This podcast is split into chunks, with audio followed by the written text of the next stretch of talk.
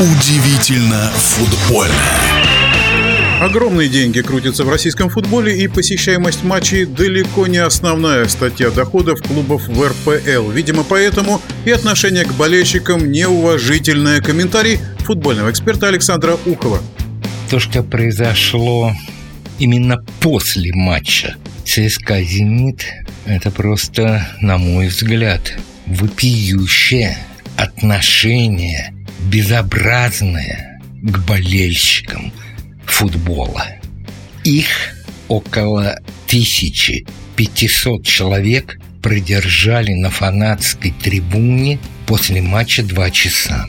Прямо скажем, не в ласковую майскую погоду. А затем 408, вот есть точная цифра, пока такая, были отвезены в отделение милиции, и там их кого до часа, кого до двух, кого до трех часов ночи продержали там.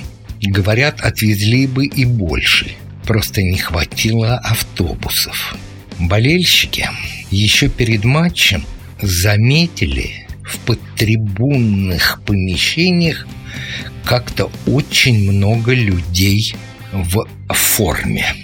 Но их это не насторожило, мало ли что. То есть акция готовилась заранее. Акция имеется в виду, назовем ее так, силовой.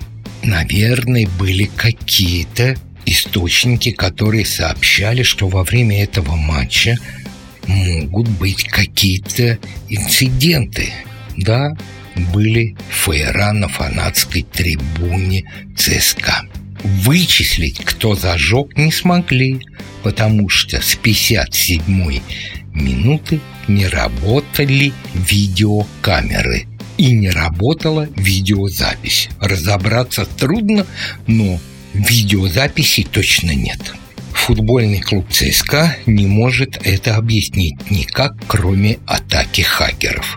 Ну, значит, плохо поставлена работа в клубе по защите своей цифры в кавычках.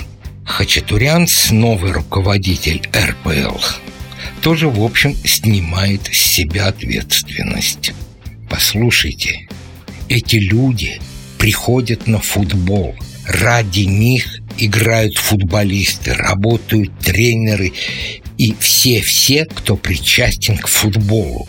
И вы от них отрекаетесь?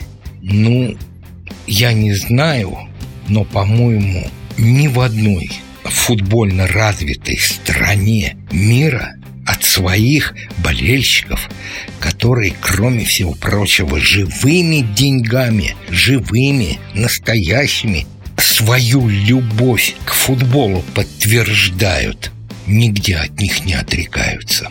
ЦСКА извинился, Хачатурянц тоже сказал, будем разбираться. А я знаю, что некоторые болельщики ЦСКА просто зафиксировали на свои телефоны, как они рвут абонементы на футбольные матчи любимого клуба.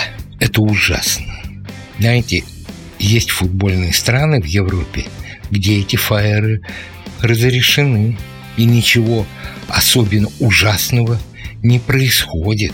И так называемый холодный фаер, он никого не обжигает, все нормально – Послушайте, лучше разрешить определенное количество фаеров в секторах, чем устраивать, ну, совершенно простым языком говоря, издевательство над болельщиками. А среди этих болельщиков, которые два часа провели в холод, были женщины, старики и дети. И только потом те, кто пришел с детьми, женщин, выпускали. А молодежь посадили в кутузку, и долго она там сидела. В нашем эфире был первый вице-президент Федерации спортивных журналистов России Александр Ухов. Удивительно футбольное.